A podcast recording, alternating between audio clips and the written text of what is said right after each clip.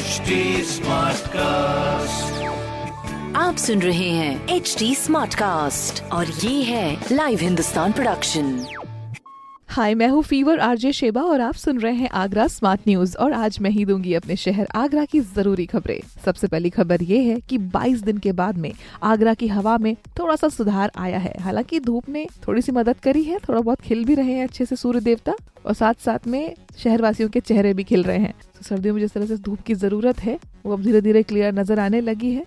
Pollution के स्तर में थोड़ा सा तो बदलाव आया ही, अभी आगे और भी उम्मीद है। अगली खबर ये है कि मौसम विभाग ने चेतावनी भी दी है कि शुक्रवार तक शहर में होगा घना कोहरा। इसके बाद लोगों से आगरा मथुरा हाईवे पर सावधानी से गाड़ी चलाने के लिए अपील की गई है। जितनी भी ज़रूरी चीज़ें हैं, वो लेके चलें साथ में। पीली पट्टी का सावधानी से पालन करें, उसी लाइन पे चले। फॉग लाइट लगवा लीजिए।